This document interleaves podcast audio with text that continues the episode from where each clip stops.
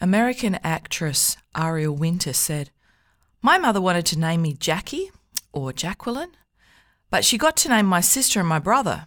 So my dad and my brother insisted on naming me. And they were big fans of The Little Mermaid.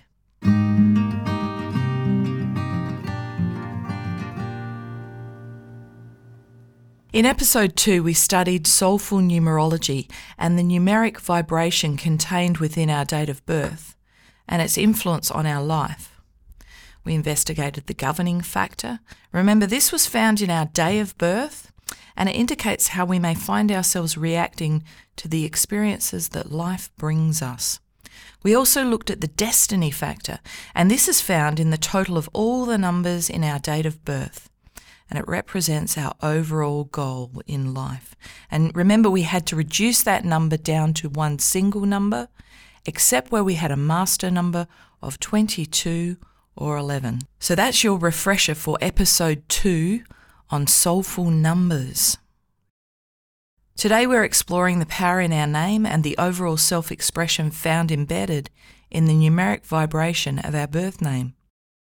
Before we start, I'd actually like to say thank you to all the people who've contacted me with additional questions about numerology. There is a weekend numerology workshop on the 23rd and 24th of February because you asked for it. I will offer it again if there's enough interest, but it isn't certain. I create workshops and classes for you based on what you tell me is most helpful. But I'll put a link to this workshop in the show notes, so have a look out for that.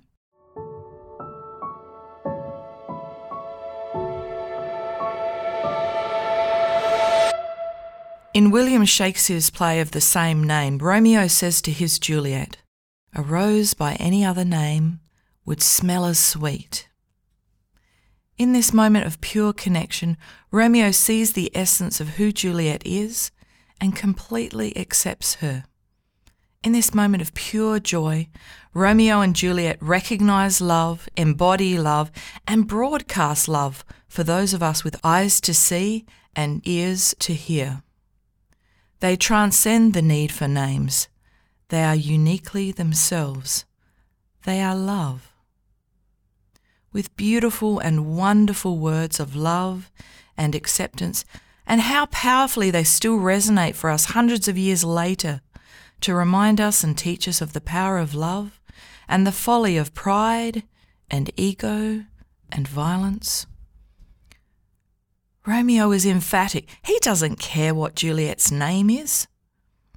Unfortunately, her name is Capulet and his name is Montague, and they discover that certainly for their families, names do matter.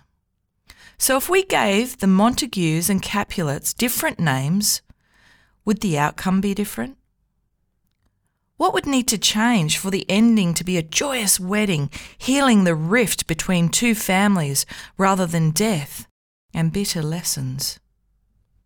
Closer to home, if we'd been given a different name when we were born, would we still be ourselves? If Ariel Winter had been called Jacqueline, would she still be an actress? Would she still be working on the sitcom Modern Families? What's in a name?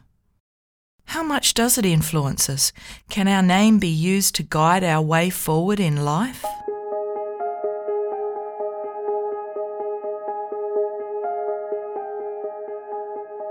So, before we begin to toss around interesting ideas, let's do a simple visualization.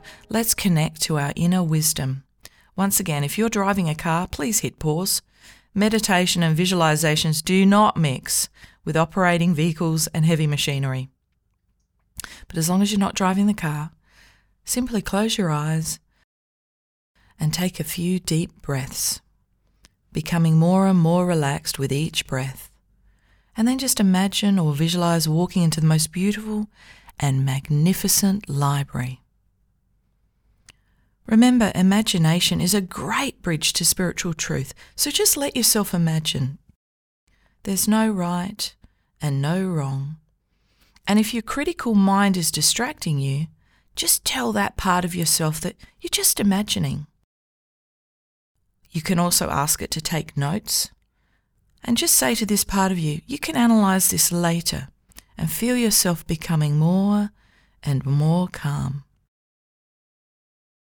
Letting yourself now experience this wonderful library with its tall, lofty ceilings, light pouring in through arched windows, windows that are set high in walls lined with books. And in the middle of the room are rows and rows of wooden tables fitted with old fashioned cradles to hold the books so that we can read them easily. The air is cool and clear and crisp, so pure, just filled with truth and wisdom, serenity and tranquility. Books of all sorts fill the shelves, books of all shapes and sizes, with covers of different colours, humble books tied closed with strings, and the most beautiful manuscripts with illuminated letters and metal clasps. Some of these books almost seem to glow.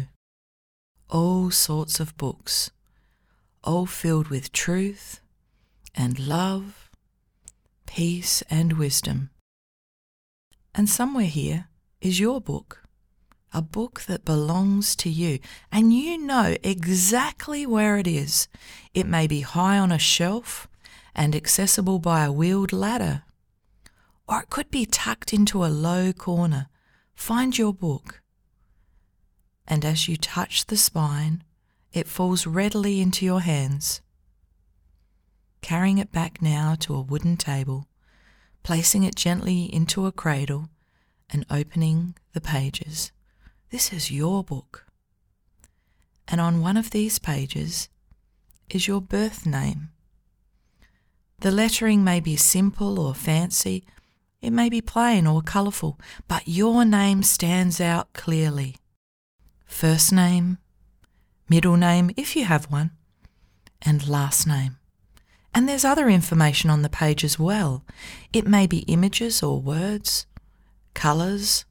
It could also be sounds and smells. Perhaps it's a deep knowingness, or it may be nothing at all. This information relates to the meaning embedded in your name and your soul's mission Take all the time you need, absorbing any information that presents itself. And then, when you're ready, come back to yourself, wriggling your fingers and your toes, reminding yourself you have a physical body, in complete control of your body and mind, feeling wonderful, refreshed, and relaxed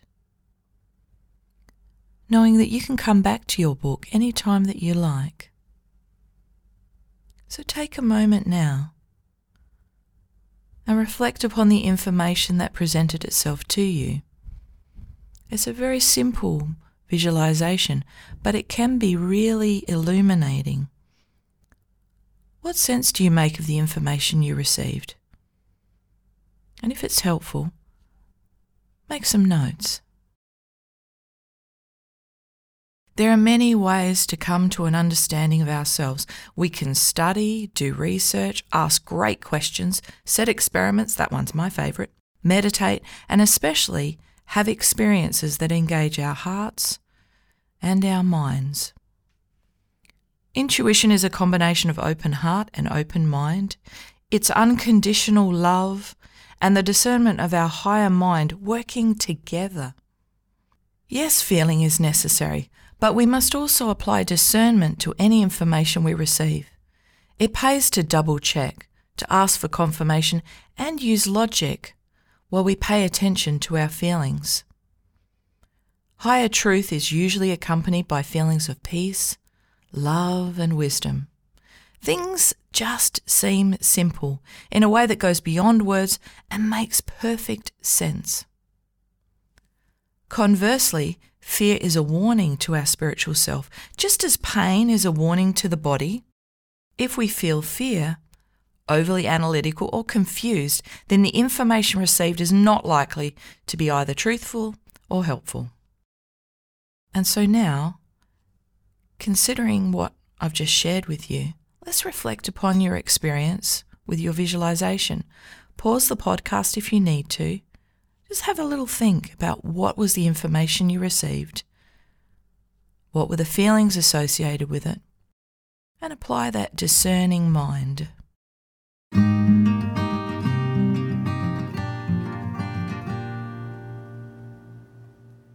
Edmund Harold sat at the simple table that served as his office desk and looked up at me. Study what your name means, he said. And when you're lost or confused, do that. Don't be despondent if it takes you a while to work it out. My name, he said, Edmund, means rich protector. It took some time for me to work out that it had nothing to do with money, that my purpose was spiritual benevolence, teaching, mentoring, and sharing the treasure of spiritual knowledge with those who seek me out, and simply helping where I can. He nodded at me decisively. Find out what your name means and discover how to apply it in your life in a practical way. Your given name will show you the way forward. Follow it, and you will always be on track. I had known since I was young that Anne meant grace. But what did grace mean? How could that be applied in my life? My mother had always used my middle name as well, so did that mean that Marie was equally important? I puzzled over what grace meant for many years. I was a dancer and a gymnast in my early years, but I knew it meant more than being graceful. I was familiar with the idea of states of grace as mentioned in the Bible, but I just wasn't sure. How do I put that into play? I discovered that in the dictionary, grace also meant courteous goodwill. Well, great! Given that I was raised to express good old fashioned manners, that was an easy one to do. And then one day, one of my youth work graduates explained that grace was giving people what they didn't deserve. And as he said it, I recognized myself. Wow! For years, people from all areas of my life had questioned my judgment. What did you do that for? Why did you help them? They didn't deserve it. But I couldn't not help someone in need. And it felt like a benediction and a gift I had been doing the right thing and living up to my name, being gracious for years without even knowing it. So, what steps can you take to discover the power in your name? Researching the history and meaning of your name is the first step. I'll post a link in the show notes and supporting documents just as a beginning point for you. If you follow this with checking the dictionary for the meaning of common words, that's where you're going to start to understand the meaning and the purpose of your name. For me, this common word was grace. For Edmund, it was benevolence, protection, and that word rich. What did that really mean? Contemplative meditation and visualizations, like we've just done, can be incredibly instructional. And finally, analyzing the hidden numbers in your name will reveal your overall self expression and a couple of other qualities too. So let's get practical. Where's that paper and pencil? Are you ready? So here we go. And remember, there are supporting documents with an example in the show notes. So this conversation is about to get complicated. You might want to download that first. So you can either refer to the documents in the show notes or you can create a simple alphanumeric chart by writing the numbers 1 to 9 across the top of the page. And then, once you've done that, under each number, write a letter of the alphabet. So you'll begin with A under the letter 1. Write your alphabet across the page, and when you reach number 9, you should have I. Begin the next row. J comes under the number 1. Keep going. There you go. Until you've completed the alphabet. So, when correctly charted, our name reveals personal characteristics and gives us insight into our possible reactions to life situations. There are three major lessons found within our name. These are 1. Our spiritual purpose, and this represents the path of our higher self. 2. Our egoic desire, reflecting the challenge for our lower will. By the way, that's the bit that usually gets us in trouble. Does me anyway. And then three, our overall self expression. And that indicates the way we can best express both our higher and lower self. Okay, you've now got your chart. Now, taking a second piece of paper, write your full name at birth in the middle. Some of us have nicknames, some of us have changed our names through marriage or adoption or by choice. If you're adopted, use the name your adopted parents gave you. For those who've been adopted, analysing your birth name will give you some additional insight, but it's your adopted name, that's where your major lessons are. In all other cases, your major lessons are found within your birth name. The additional names will give you insight into extra challenges but your birth name is central to your life lessons. Okay, so now you have two sheets of paper. One, you've got your grid, and on the second, you've got your name. Looking at your name, you can see that your name is made up of both vowels and consonants. So, what we're going to do now is for every vowel in your name, I want you to find the corresponding number and I want you to write that number above the vowel in your name. This may take you a little while. If you have downloaded the supporting document, you'll find I've used the example Beatrice McMillan.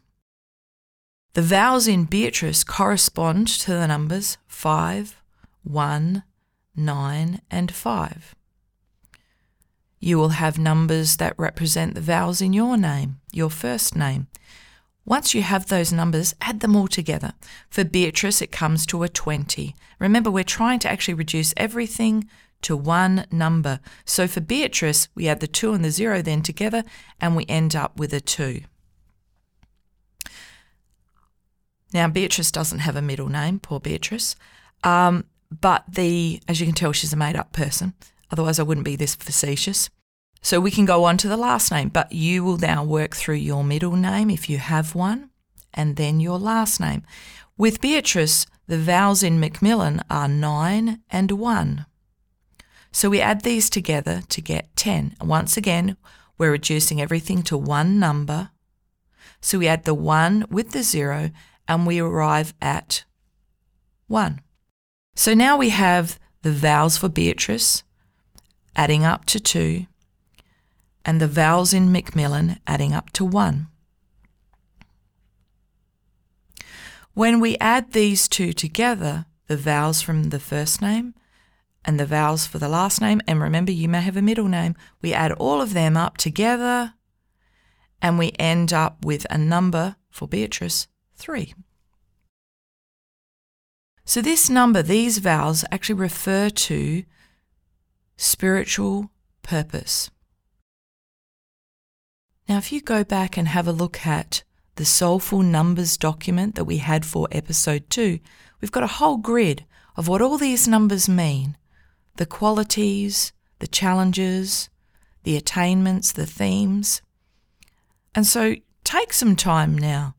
Go back to that document, have a little bit of a look at what these are for you. In our example, Beatrice's spiritual purpose is three and this represents self expression. If she masters self expression, then her reward will be growth. Maybe you're a three too. Maybe you're something different. Take the time. Now, once we've worked on our spiritual purpose, let's look at our egoic desire. And that is represented in our name through all the consonants. Okay, so for every consonant in your name, find the corresponding number and write it below the consonant in your name. Work through a very similar process as, as you did for the vowels.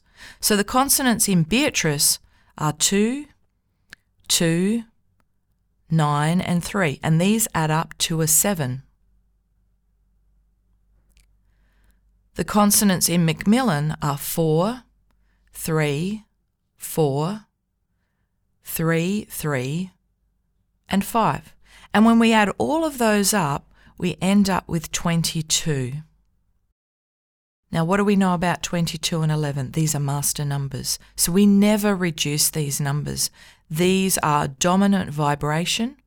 They bring greater challenges into our life. And so these are never reduced. So our egoic desire is a combination of 22 and 7. 22 plus 7 is how it's actually written. And this makes Beatrice's egoic desire to be a practical visionary. So take your time now to work through your numbers and discover what your egoic desire is. Remember, this is an expression of the lower will. What is your drive to master on a day to day basis? And our final question is how do we put these qualities into play? What is our overall self expression? We work this out, we work out our overall self expression by adding the numbers of our spiritual purpose, that is, the numbers hidden in the vowels of your birth name, to our egoic desire, the numbers hidden in the consonants of our birth name. We add it all up. In our example, Beatrice's spiritual purpose is 3, and her egoic desire is 22 plus 7. So when we add all of this together, we get 22 plus 7 plus 3, which is 22 plus 10. We reduce the 10 to one number, the 22 remains the same, and we end up with 22 plus 1. So in this example, Beatrice's overall self expression, how does she put these beautiful qualities of spiritual purpose and egoic desire into play? Well, she expresses herself through the numbers 22 plus 1. Humanitarian leadership. So, for the many of the people who come into my clinic who say, I'm lost, I don't know the way forward. I seem out of step with life. I'm just not sure what I should be doing, but I've got this sense that there's a mission for me. I don't know how to work it out. This is one of the ways that you can create insight for yourself and for others. What do your numbers suggest to you as the best way to express your spiritual purpose and egoic desire? reflect for a minute upon the results. Does this analysis fit with you? Does it fit with your understanding of yourself? This is where your discernment comes into play. Does this analysis give you a deeper insight into automatic actions and reactions like it did for me? Is this a useful framework to guide your way forward? Does it make complete sense? Or is it not for you? Mathematician Paul Erdős said, Why are numbers beautiful? It's like asking why Beethoven's Ninth Symphony is beautiful. If you don't see why, someone can't tell you. I know numbers are beautiful. And if they aren't beautiful, nothing is. British director Richard Eyre said, Naming a baby is an act of poetry.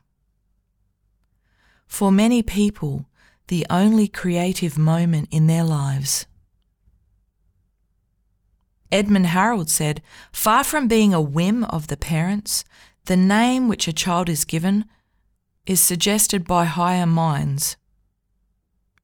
What's more, each name has a specific meaning a fact long acknowledged within ancient civilizations. What is in a name? How much does it influence us? Can our name be used to guide our way forward? The lessons contained within our birth names are of secondary importance to those found in our date of birth. If Ariel Winter had been called Jacqueline, the primary lessons identified by her date of birth would remain the same. Her self expression and ways of interacting with the world may change, but she is still uniquely who she is. There are many religions, belief systems, and even scientific research that tells us we are beautiful and immortal souls, that we have existence and a continuity beyond our physical self, and that our consciousness survives the death of our body.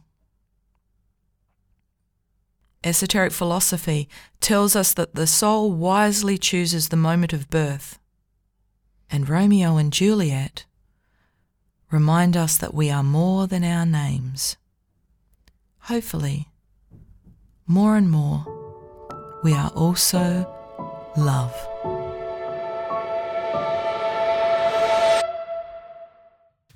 I love getting questions, and I need more of them. You can record your questions on your smartphone and email them to me at anne at annemariemcglasson.com.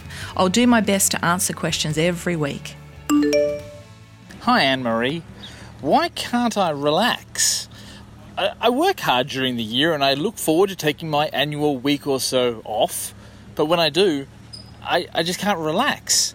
It, it actually starts making me feel guilty and stressed that I'm not enjoying my break. Why is this happening and what should I do to resolve it?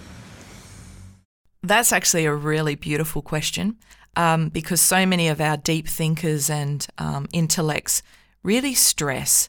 And it's almost like I'm on holidays, I'm meant to be relaxing, I have performance anxiety about relaxing. What do I do? Fortunately, uh, you don't have to keep wrestling with your mind. Your body actually remembers. And so, if you can create an opportunity where you have a quiet moment, sometimes this is less possible with children and pets and all the rest of it, but if you can find yourself a quiet moment and just take the time to remember when you were deeply relaxed. It might have been when you woke up that morning, or it might have been, you know, a wonderful celebration, um, uh, a moment of perfect peace or it might have been a creative moment, but taking that time to actually remember and let your body remember when you were deeply relaxed.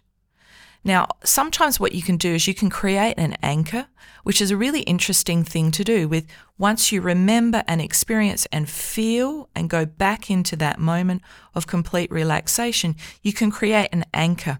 And so you can decide, okay, I'm going to tug an ear. I'm going to touch two fingers together that I wouldn't normally do.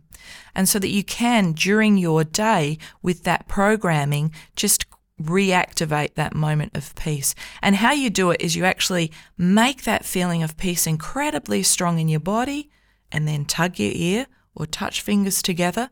Make it once again really strong feeling, tug your ear, and then do it a third time so that you can actually reactivate the peace um, as you go through.